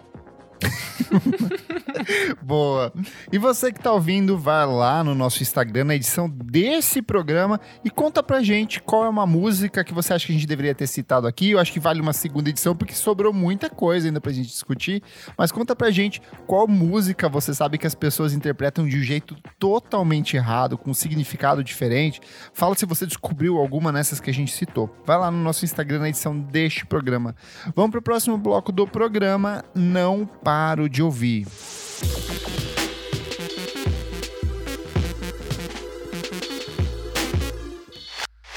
Chegamos ao segundo bloco do programa Não Paro de Ouvir. Renan, o que, que é esse bloco? Neste bloco a gente traz as novidades mais quentes da net. Hum. Apresentando tudo que Hot foi Boys, o site mais quente Mais da quente net. Era uma, era uma referência cifrada, Clever. Só para os entendidos, você o É que a gente tem que. Mas é que, Renan, você que é o nosso garoto abençoado, a gente tem que explicar essas coisas. Não, mas aí quem pegou, pegou, entendeu? Era só pro nosso público especial. Que aqui tem um público que já pegou, entendeu? Quem ouviu, pegou, entendeu? Mas enfim, é isso. A gente traz os melhores lançamentos pra você. Uma seleção assim saborosa. Bom demais. E o que, que você traz? Bom, eu amei a- o novo single que saiu da Cat Power, que ela tá preparando o disco de covers. Ela Mais um. regravou Papa Power do Dead Man's Bones, que eu acho que o Kleber já falou dessa banda por aqui, que é a banda do que o Ryan Gosling, Gosling. tinha. É uma banda Tudo. bem legal e essa versão dela ficou linda. Ela lançou um clipe que ficou muito bonitinho. A mulher está um luxo. Belíssima a minha Cat Power. É, outro single que eu gostei bastante foi o Voo e Mansidão do Arthur Nogueira. É uma música que ele compôs junto com o Pratagi. Ficou bem bonita. Ele tá Tudo, essa preparando um música novo é disco. linda. E ele lançou um clipe que a gente ficou zoando que ele conseguiu alugar São Paulo porque o Miocão está vazio. É um milagre, um jogo de câmera muito bom que eles conseguiram apagar as 30 gays que tinha atrás. Achei fantástico. E ouvi muito esse final de semana o segundo disco da Duda Brack, o Caco de Vidro. É a tua Ele- cara. Eu adoro a Duda. Uhum. E eu tava com medo porque eu gosto muito do primeiro disco, eu gosto muito do Yaraíra. E aí ficou, demorou muito tempo pra chegar o, o novo disco. E eu fiquei assim, o que rolou? E eu estava ansiosa, e, mas eu gostei muito. O disco tem várias participações especiais. Tem o Ney Mato Grosso, o Baiana System, o Lúcio Maia, tem outras pessoas. É, ela, é, eu acho que nesse ela ficou mais direta em suas mensagens políticas e logo de cara eu fiquei assim, será que era isso? Mas daí eu entendi, ok, 2021 talvez precisamos ser mais direto. Às vezes não dá, a gente viu hoje que não dá pra ter tanta metáfora. o povo não entende. É. As pessoas não entendem. Aí ela precisa, ela precisa ser um pouco mais direta, eu acho que tá mais incisivo, assim. Mas eu gostei muito, adorei a faixa título Caco de Vidro 1010. E hoje estava ouvindo aí, pra pesar de novo o assunto, o novo da Amy Mann, o Queens of the Summer Hotel. Hum. É, ele expande a temática que ela já trazia no Mental Illness de 2017, que é Mental Illness, saúde mental. gente. Esse disco novo dela é inspirado pelo, pelo livro Garota Interrompida da Susana Kaysen, que inspirou o filme com a Winona Ryder, que é a história real da, da Susana, que ela foi internada numa clínica psiquiátrica nos anos 60, é lutante manicomial. A gente sabe como esses, esses espaços mais pioravam a pessoa do que ajudavam. E aí, Veja um filme Bicho de Sete Cabeças com Rodrigo Santoro. É da mesma época do Garota Interrompida, é quando Sim. se começa a falar disso de maneira mais pop. Mas os dois se conversam, é bem interessante. E aí, nesse Queens of the Summer Hotel, a Amy Mann meio que vai discorrer sobre essas coisas, daquele jeito 100% Amy Mann. E é interessante que ela vai fazer outras conexões, assim. Por exemplo, ela vai falar da Sylvia Plath, por exemplo, que é a poeta que se suicidou e que ela também teve internada na mesma clínica que a Susana. Então, tem umas relações super interessantes. É bem legal de ver, ver as histórias por trás, as coisas que a, que a Amy preparou, pois a eterna rainha sempre é a mulher. É isso. Maravilhoso. Boa, bom demais. Isa, e você? Vamos lá, minha moçada. Ouvi bastante o álbum duplo do Parcels. Lembra? Nossa, parece que faz um milhão de anos quando eu falei do, do álbum deles, do primeiro álbum deles. Que é muito bom, agora inclusive. chega- Que é muito bom, né? Lembra que eu falei na época, ó, não sei se é só um hype aqui, mas achei muito bom, enfim. É, álbum duplo chama Day and Night. Primeira parte, né, Day, a segunda parte, Night. São quase 20 músicas. É, Cara, é, é- é bem aquilo ali, né? Tipo, que já apresentaram, tipo um Daft Punk, aquela guitarrinha do Nile Rodgers. Mas expande, tem umas coisas bem legais, assim. Tem umas paradas meio. Como se eles estivessem revisitando os anos 70, mas. Ah, eu, eu ainda tô entendendo esse álbum, assim. Tem, tem umas músicas mais viajadas, mas eu acho que é isso, assim. Tem, tem uma poeira dos anos 70 que eu não consigo explicar muito, assim. É meio ouvindo o álbum faz sentido. Achei bem legal. Tem músicas belíssimas. A Coming Back continua sendo uma das que eu mais gosto, que já era single eu tinha falado aqui. Muito bom mesmo, assim. Famous é bem legal também, que agora saiu como single. Bom, bom mesmo, assim, tipo, realmente um bom álbum. Gostei bastante. E é gigante, né? É um álbum duplo e eu gostei. Então, Veja lá. E outra coisa que eu não. Porque eu não gosto, amigo, eu gosto de álbuns mais rápidos. Não Eu sei se você, também. você sabe, né? Ah, é verdade, você é do meu time também. Mas esse funcionou bem, funcionou como dois albinhos, então funcionou bem. E aí, a segunda coisa é o álbum do Dijon, que é um cantor de LA, começando aí a carreira e tal. Se chama Absolutely. Gostei bastante. Tem... Absolutely. Absolutely. Exato. É, tem uma pegadinha ali R&B, soul, umas coisinhas mais live, assim, tipo uma coisinha mais orgânica. Achei bem legal, moçada. Olha, tem é meia isso. hora esse, gente. É, rapidinho. Ai, muito E longo. é pra mim, isso. passou de 20 minutos. É... Já não dá, Ai, né? Pablo Vittar. Batidão. É isso, gente, eu acho. Não tô, tô muito confusa, tô de férias, tô confusa. Vamos lá. Jogando na cara das trabalhadoras. É, a gente tem que ter também, né, o nosso descanso. Disse Karl Marx.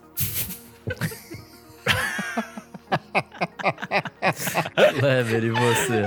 É sobre. Vamos lá, eu vou fazer um apanhadão porque a gente tem duas semanas que não dá as dicas aqui. Vou começar Ah, é pelos, verdade. Ah lá, sabia que pelos singles.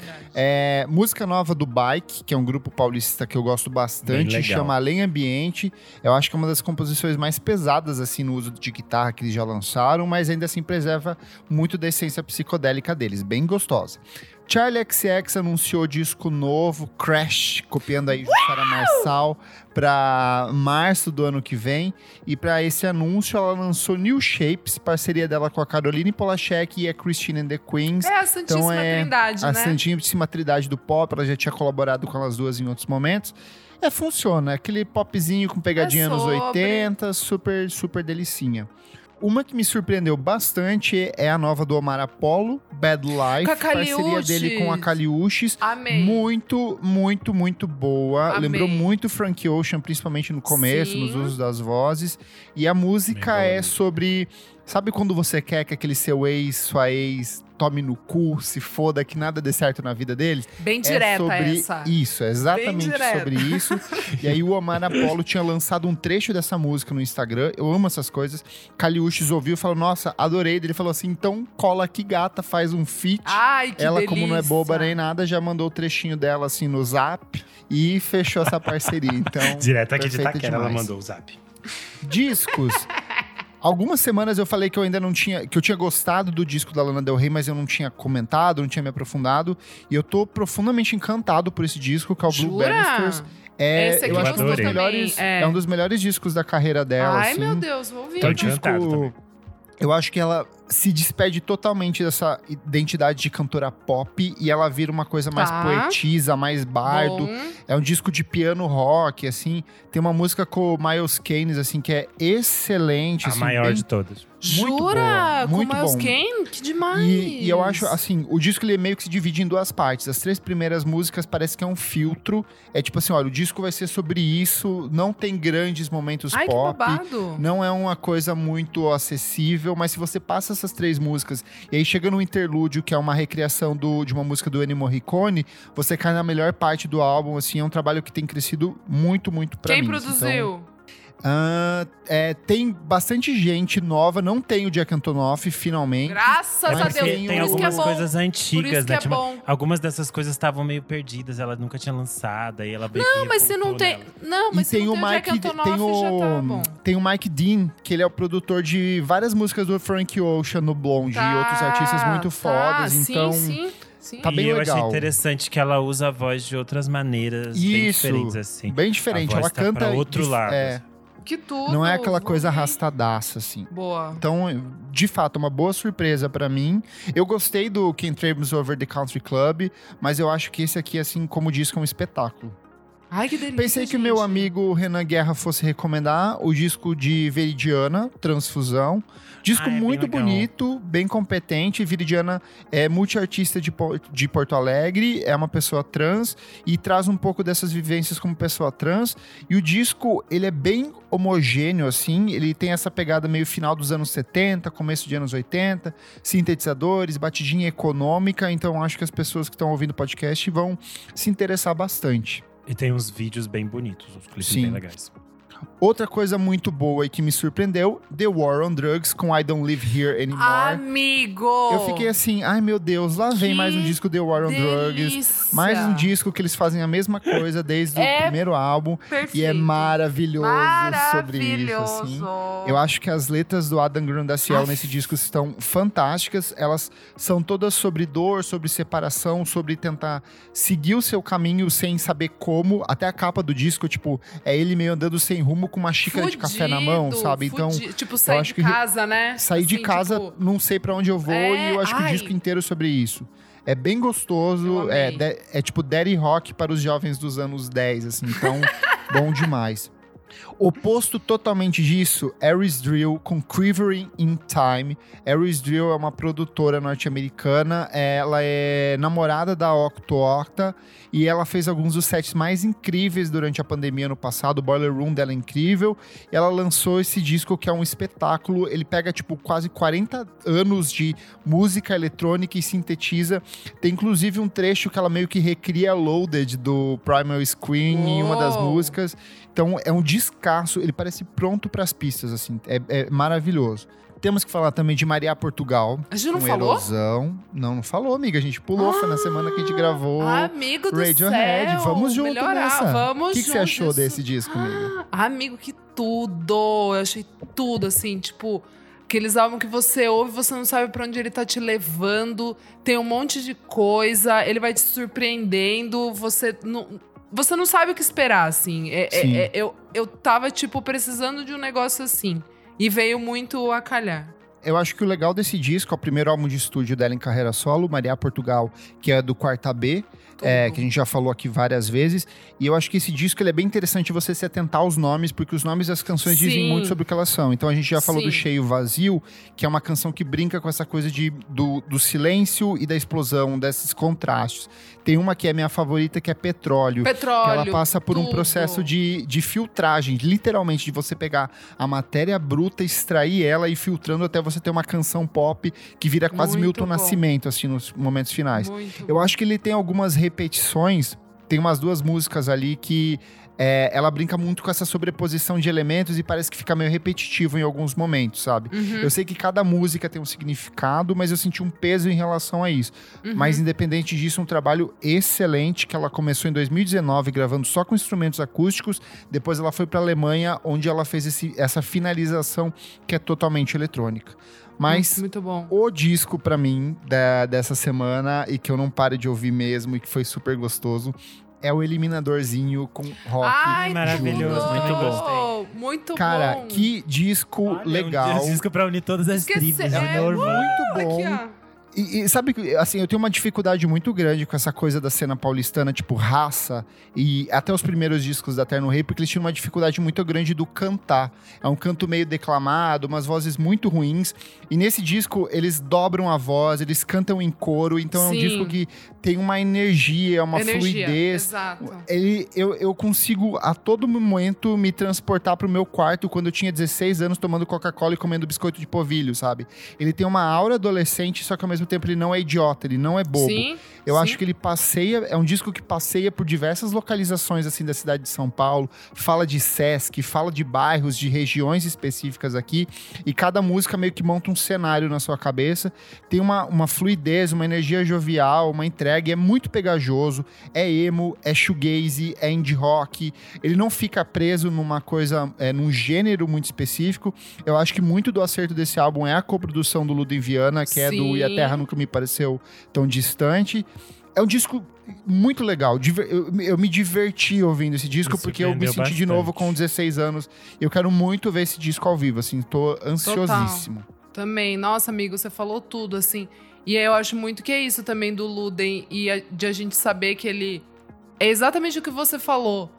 É um rock que não é bobo, tipo, ele tem um compromisso em ser bom, assim, Sim. sabe? Tipo, e dá A gente, pra já ver- tinha, a gente já tinha elogiado o primeiro single. Single, E aí, é. assim, e eu, e eu criei uma expectativa monstra. Eu falei assim, cara, esse primeiro single é muito bom. E aí, quando você vai ouvindo Aham. o disco, você fala assim, putz, todas as músicas têm um potencial de ser um primeiro single de um jeito ou de outro. Eu acho que a minha favorita até agora é Trânsito, é Ilusão. Que ela, e, e porque esse disco tem uma coisa que eu amo, que é assim, são músicas curtas, e daí nos minutos finais eles fazem um puta solo de guitarra, uma barulheira, alguma coisa assim, que é tipo, bem de catarse de apresentação ao vivo, Exato, sabe? exato. Então, é- é- eu achei disso de uma inteligência muito grande. Ele é muito bom em estúdio, mas eu acho que nos shows deve ser um espetáculo. Eu acho que é energia meio pós-punk, assim, também, que eu sei que o Luden gosta, sabe? Sim. Que eu acho que traz um pouco desse espírito Mas, o- festivo. mas os meninos, assim, de maneira geral, É. o trio, eles são muito Sim, bons. Sim, eles têm sim. os EPs deles anteriores que também são muito bons. É ótimo. Mas eu acho que o que eles fazem nesse disco é um salto, assim, é bem Tudo, legal. Quero, todos quero muito parabéns. ver ele mandadorzinho num Lollapalooza da vida naquelas atrações brasileiras. Eu acho que tem puta potencial. meio da tarde. Sim. Eu achei interessante se vocês falaram, porque é isso, ele, ele não é bobo, mas ele também não se leva a sério demais. é. Exatamente. Você ouve, Esse tem é um o clima ponto. assim, tipo, isso não é idiota, mas isso É também não isso. quer se dizer, ai, tô passando uma grande mensagem pra é você. isso. É simplesmente leve, assim, gostoso de ouvir, você fica. Ele- "Porra, pra mim, isso ele tem a- a me- ser, A jazz." mesma atmosfera do, do, do Terno Rei em Violeta, sabe? Ele é tipo leve, ele tem- é um disco fácil de, de, de gostar, de cantar. E, e eu sinto falta disso, que às vezes essas. Ficam umas canções que são muito engenhosas, de tipo assim, ai. Um verso declamado. E não é, gente. Às vezes quer só Uhum. se divertir. Eu acho que esse disco Sim. diverte, mas ele tem uma profundidade ali. E você, meu amigo Nick Silva, depois do meu TED Talk, o que que você tem aí? Bom, já que você consumiu todos os minutos desse bloco, eu vou tentar ir rapidinho, porque eu tenho bastante coisa também. Coisas da semana passada e dessa também. Uma banda que eu descobri essa, a semana passada chama Anxious. É bem divertidinha. É uma coisa meio hardcore, meio pop punk, meio emo 2000. E aí a música se chama In April. Achei muito divertida. A outra também nessa esse lugar de fala do emo, mas é um pouco mais twinklecore e tal. É a banda Goofer, que eu já tinha dado aqui algumas semanas Sim. atrás, com o single End of the World. Também bem legal pra quem gosta dessas emuchagem, vale muito a pena. E bom, meus velhos. Meus velhos do Spoon estão de volta com uma Boa. musicaça, The Hardest Cut. É, foi lançada na semana passada também. Puta, que música boa. E ó, se um dia você, amigo ouvinte, tiver a oportunidade de ver o Spoon ao vivo, É a veja, melhor coisa do é mundo. um showzaço, assim, eles são Bom muito bons. Banda com quase 30 anos de carreira, mas que eles tocam com uma energia de adolescente, assim. Eu vi na, na, na vida que eles vieram pro Pop Load, que o Lucy trouxe no Beco, eu vi no Uhum. Beco, na turnê do They Want My Soul, que pra mim é um dos meus discos favoritos deles, assim, sou apaixonado. É muito bom. E aí eles vão lançar um disco chamado Lucifer on the Sofa no ano que vem, se eu não me engano, é Comecinho do ano. em fevereiro. Minha próxima, Sales, aquela indie pop, aquele duo de indie pop. peitos. Exato. Aquele duozinho de indie pop de Orlando que a gente já falou aqui, a- se eu não me engano, a Elo adorava e tal. Eles também voltaram com uma musiquinha bem bonitinha que chama Can't Be Yours Forever. É bem legal pra quem gosta dessa coisa mais tipo jingle pop e tal, indie pop, enfim, bedroom pop, pop, Electronic pop, metal pop, pop pop, enfim. rock pop. Bonitinho demais. Minha outra é o Nó com toda a luz frente ao breu, muito boa. Eu acho que na verdade é sobra, né, do, do último disco É uma deles. sobra. Que é o Resquícios Cromáticos. Mas enfim, eu acho que leva também pra um cantinho meio diferente, assim. Acho que tem uma, uma aspiraçãozinha um pouco mais... Pra um cantinho rabiscado no verso, né? É, então. É... Enfim, musiquinha muito boa. Minha próxima, Silk Sonic. Bom pra caralho, tudo Ah, que eles lançaram eu até sou. agora. Bruno Mars e Anderson Ai, Paak. gente, posso falar? Eu não consegui embarcar.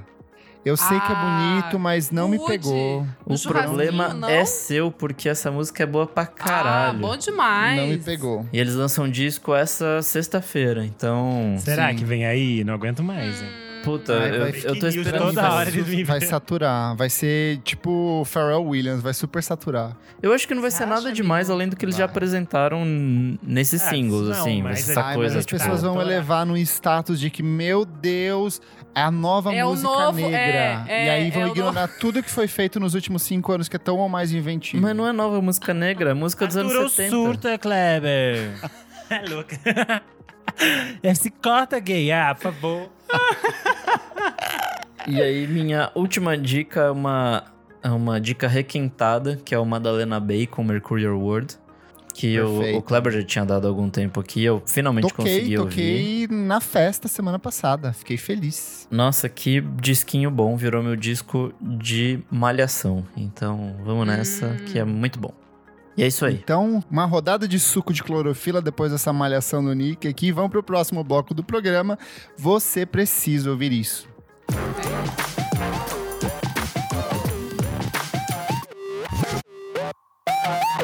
Você precisa ouvir isso. Isadora, minha amiga, me conte o que é este bloco. Renanzinho, nesse bloco a gente vai trazer diquinhas atemporais, pode ser um livro, um filme, um doc, um álbum que você voltou a ouvir, enfim, pode ser de um tudo. Lacraste, lacriaste. Então, menino Kleber, o que, que você nos conta, o que você traz de conceito hoje? Hoje eu vou de extremo ao outro. Eu vou começar com uma notícia triste. Obviamente, a Sim. gente perdeu Marília Mendonça de um jeito que me pegou muito de surpresa. Assim, eu acho que pegou o Brasil inteiro de surpresa. Sim. Eu fazia muito tempo que eu não vi uma comoção nacional Sim. tão grande. Eu acho que a gente está vivendo um período de dor muito grande. E isso, assim, foi um baque ainda maior, porque era um talento absurdo, gostado por muita gente, com impacto cultural enorme. Uma menina de 26 anos que mudou não só a música sertaneja, mas a música pop de maneira geral, porque eu Boa. vejo ecos do que ela faz.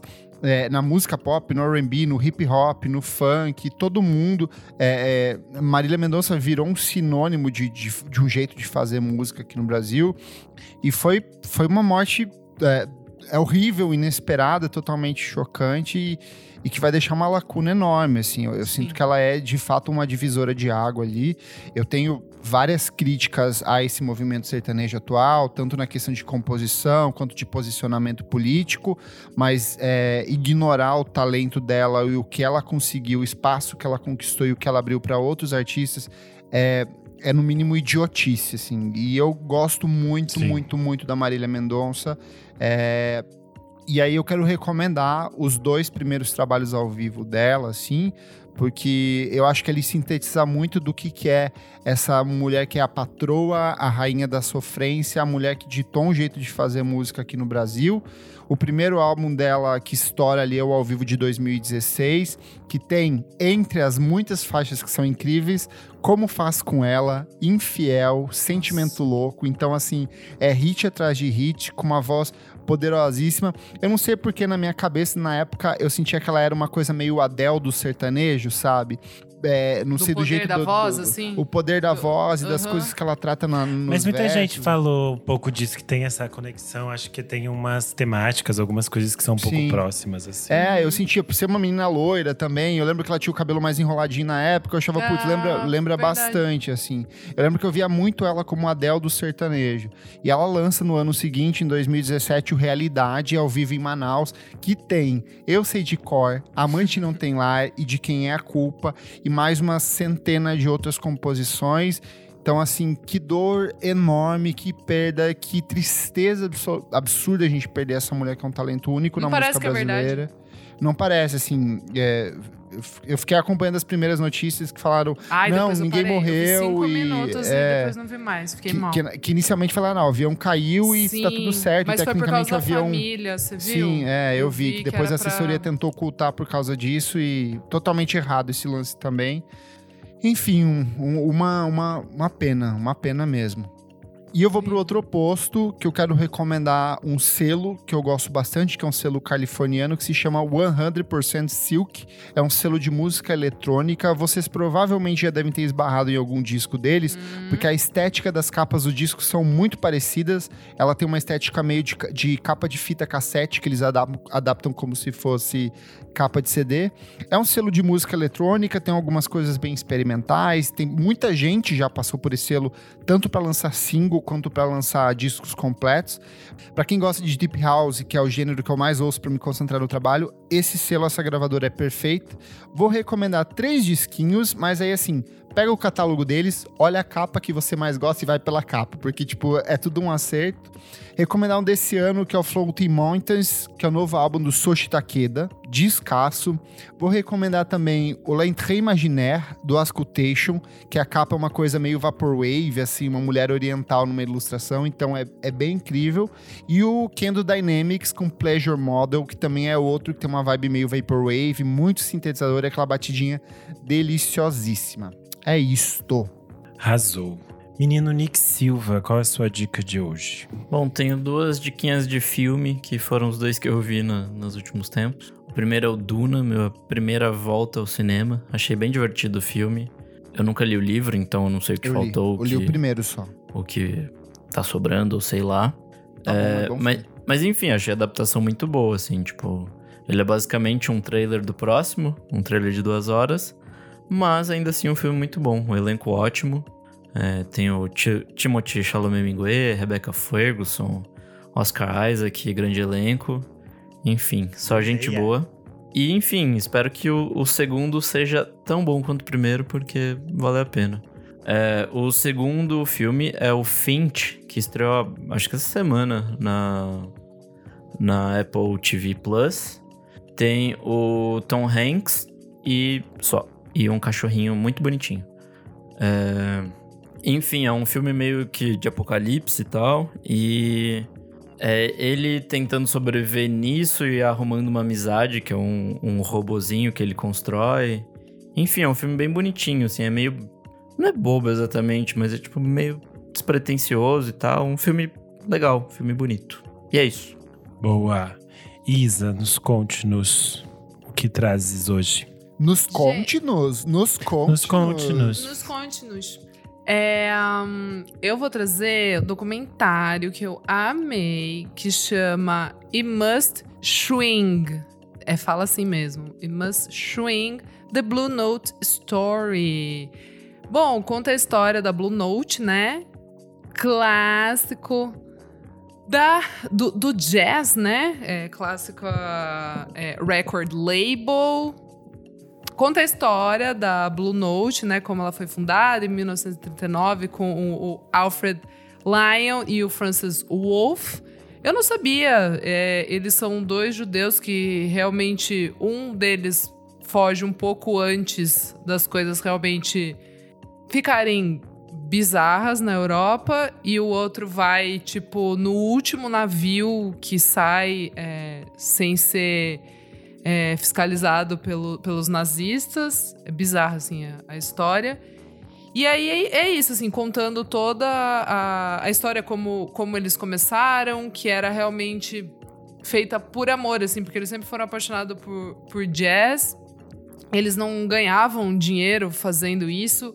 Mostra o quão revolucionário, assim, o quão incrível é uma record label ser Tipo, ter o core dela como ser uma família, assim. De, Um tipo, record realmente- label, ter um É. core dela. Nossa, parece uma reunião de startup agora.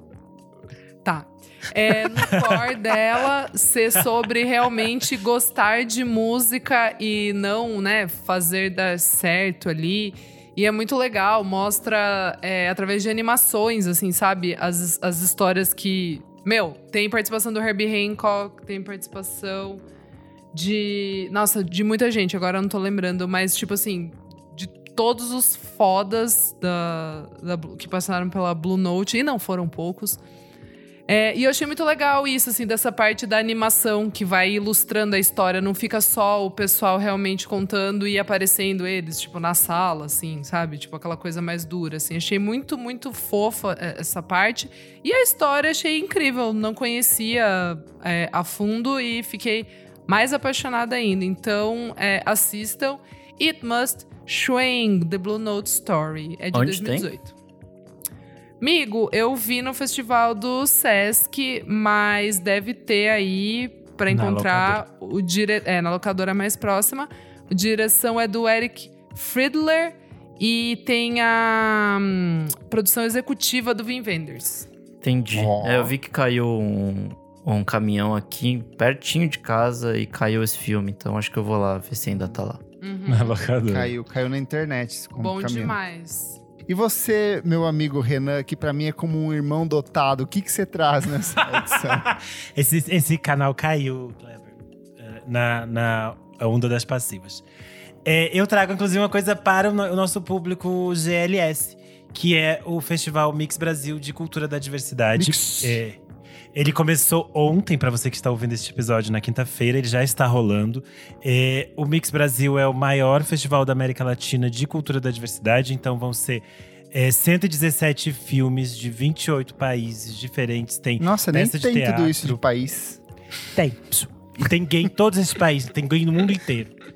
E, é, tem show de teatro, tem show do gongo com a Marisa Hort, tem peça, é, tem música, tem tudo. Que E é tudo. híbrido, então. Ano passado foi inteiro digital, com duas ou três sessões só presenciais. Esse ano é híbrido, então algumas coisas mais importantes é só presencial, mas a maioria das coisas vai ter sessão presencial e online. Então dá para todo mundo se organizar, porque tem muitos filmes que estão sendo exibidos é, a partir do, da plataforma deles e é sempre gratuito. Só que daí você precisa se organizar e fazer aquele esquema de eles liberaram a data do filme, você entra, clica e abre o filme. Às vezes você tá trabalhando, você vê no final do dia, mas você fica salvo porque tem que dar o primeiro play. Foi assim que funcionou no passado, gente, dá certo. E aí tem muita coisa boa no que tá estreando a partir do festival. É, eles exibiram Benedetta, foi na abertura ontem, né? Pra gente já tá ouvindo, já passou, então a gente perdeu o filme que ganhou Cannes esse ano.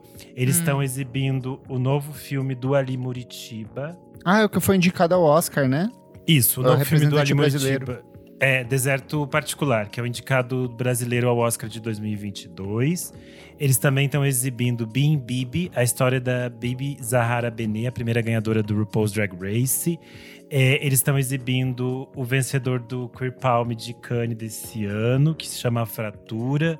É, tem filme de tudo que é lugar. E para completar, eles ainda estão com uma mostra especial em homenagem ao Ney Mato Grosso. Então eles estão exibindo vários é, documentários que o Ney Mato Grosso é, já participou e filmes de ficção também. Então é uma mostra com em torno de uns 10 filmes sobre ele. Além quem quer disso- pesquisar, Ney Mato Grosso se escreve Neima Grosso. E é, além disso, tem alguns outros shows que também são online. No, o show de encerramento do festival vai ser com a Raquel, que era da banda As Bahias e a Cozinha Mineira. Então é uma programação gigantesca, vale vocês conferirem é, nas redes sociais do Mix Brasil. Tem muita coisa, tem para todas as letras da sigla. Então pode ver que é sempre maravilhoso. É isto. Boa. Comentários referentes à última edição do programa, o nosso especial Radiohead. Finalmente fizemos. Madrinhos não tiveram acesso dessa porque foi de fato uma surpresa para todo mundo. Comentário do Tassiano Matos, ele falou que engraçado. Quando falaram do Radiohead abrindo o show da Alanis Morissette, lembrei que na época, 1995 ou 1996, cheguei a comprar numa loja sensacional chamada Flashpoint aqui em Salvador, um casadinho de Jagged Little Pill e The Bands. Hashtag tô muito velho. A loja já acabou, mas era o canal que tinha para comprar discos vindos de fora do país. Importava tudo, era show. Observação: OK Computer dividiu o mundo em 1997, assim como a Experience do Jimi Hendrix, Sgt. Peppers dos Beatles e Kind of Blue do Miles Davis. Valeu, Tassiano. Olha, os nossos madrinhos, além deles estarem aqui ao vivo, É, eles também estão comentando comentam. e engajando nas nossas postagens. E a Maria Lua comentou: VFSM avisa que o Kid A é o maior, não há nenhum acima dele. Perfeito para sofrer na bad Hum. reflexiva, mas sem precisar necessariamente chorar. Meu amorzinho. Quem também comentou, nosso madrinho querido Jefferson Kozeneski, que falou que episódio surpresa para nós madrinhos, maravilhoso. Ponto alto foi quando rolou as discordâncias. Kleber e Nick dizendo que a Minise é mais homogêneo e fluido e Igor e Isadora falando que é menos coeso no conceito. Depois a Isa entende a metáfora da chuva e fica tudo bem. É sobre isso, sabe? Pode mandar mais que isso foi fantástico. Já podem fazer os pedidos de qual especial vocês querem daqui pra frente, gente. Já tá aberto a, a sugestões. Ó, tem um aqui do Marx.f. Minha banda favorita, conheci Radiohead na MTV, em algum Top Top MTV, que eu não lembro o tema. Mas foi bem na época que o In Rainbows estava sendo lançado. Curiosamente, acabei não ouvindo o In Rainbows na época, meu Deus, e fui para os mais antigos primeiro. Hoje em dia, gosto da obra toda, mas o A é meu favorito. Olha, temos Ayers aqui, gente. Years, aqui é a galera. Eu estou sempre certo, gente. Comentário do Vinícius Underline AP 1997. Provavelmente ele é novinho que nasceu em 1997. Por causa de. Não, porque eu trabalho com gente que nasceu em 2000 e 2001. Meu Deus. Vamos lá. É, ele falou assim: por causa de Radiohead, eu aprendi a ser outro ouvinte de música. Olha ele. Aprendi a degustar álbuns completos e até comecei a aprender a tocar violão barra guitarra. Só tenho a agradecer a eles por todo esse patrimônio cultural que produziram. Palminha, palminha, coração, coração. Acho que nunca mais um artista ou banda irá me influenciar tanto. Ó, Kleber, tem um pra você se sentir velho pra gente fechar, que é o Who That Vini. É assim, não sei como fala. Ele colocou. Radiohead. Who That Vini, é assim. Radiohead é uma dessas bandas incríveis que eu gostaria de ter acompanhado enquanto os discos iam saindo. O único que eu vi ser lançado, já me entendendo por gente, foi o Moon Shaped Pool. Pausa, ele vai dizer. Eu tinha 14 anos. na 14 época. anos, em- ele saiu em 2016, então ele nasceu em 2002. Viu? E ele falou: meu favorito é o In Rainbows. Parabéns pelo episódio. Ficou ótimo. Ele é do nosso time que In Rainbows é o maior. Boa. E por último, o comentário da C underline underline Rodarte. Ela falou: Ah. É isso. Boa, é isso. Eu, Eu até puxei o negócio aqui. eu sou arroba Kleberfac no Twitter e no Instagram. Dicas diárias de música todos os dias ao amanhecer pela manhã diária. Bom, gente, arroba Almeida Dora no Instagram, Almeida Dora Underline, no Twitter. E leiam minha entrevista que eu fiz com o Pedro Sala no Monkey Bus, que tá bem legal, gente. Álbum lindíssimo, Por hein? que, que não O- recomendou o um. disco dele? Porque eu esqueci, porque eu achei nessa coisa da semana que fica perdido, já achei que eu já tinha falado. Aí, A gente mas se é- perde tá aqui. nisso aí. A gente se perde nisso aí, gente. É isso. Eu sou o Underline Renan Guerra no Twitter e no Instagram. Essa semana eu tô bem trabalhador, então vai ter texto em tudo que é lugar. Tá. Me sigam, acompanhem, me xinguem, engajem no público. É isso. Boa, segue no OnlyFans também. Infelizmente ainda não tenho, gente, mas se vocês prometerem que vão pagar em dólar, eu faço. Porque eu tô falando de graça. Gente, pelo amor de Deus, eu pago pra você não fazer isso. Ah, então paga, vai pagar em Vou tirar uma parcela do Padrinhos pra pagar você pra não fazer isso. Ah, Clever. Tem que pagar então. Tô esperando, tô esperando o pixinho, hein? Manda pix. Eu sou arroba Nick Silva no Twitter, Nick Silva no Instagram, e é isso aí. Não esquece de seguir a gente nas nossas redes sociais, arroba podcast VFSM em tudo. Segue a gente também na sua plataforma de streaming. Gostou das dicas que a gente deu aqui hoje? É só abrir o seu tocador de streaming ali que tem todos os links certinhos, com os nominhos para você não se perder. E tem também o nosso site www.vamosfalarsobremusica.com.br. Se puder, apoie a gente no padrim.com.br barra podcast VFSM. Por apenas cinco reais por mês você tem acesso a programas antecipados com muita antecipação antecipada. Você tem participa das gravações ao vivo e conversa com a gente lá no nosso grupo fechado para apoiadores. Uhum. E ao som de Macarena, a gente se despede. Dá-lhe a tu corpo alegria, Macarena, tu corpo balada governa e gozavera. Dá-lhe a tu corpo alegria, Macarena. Macarena. Macarena. Tá.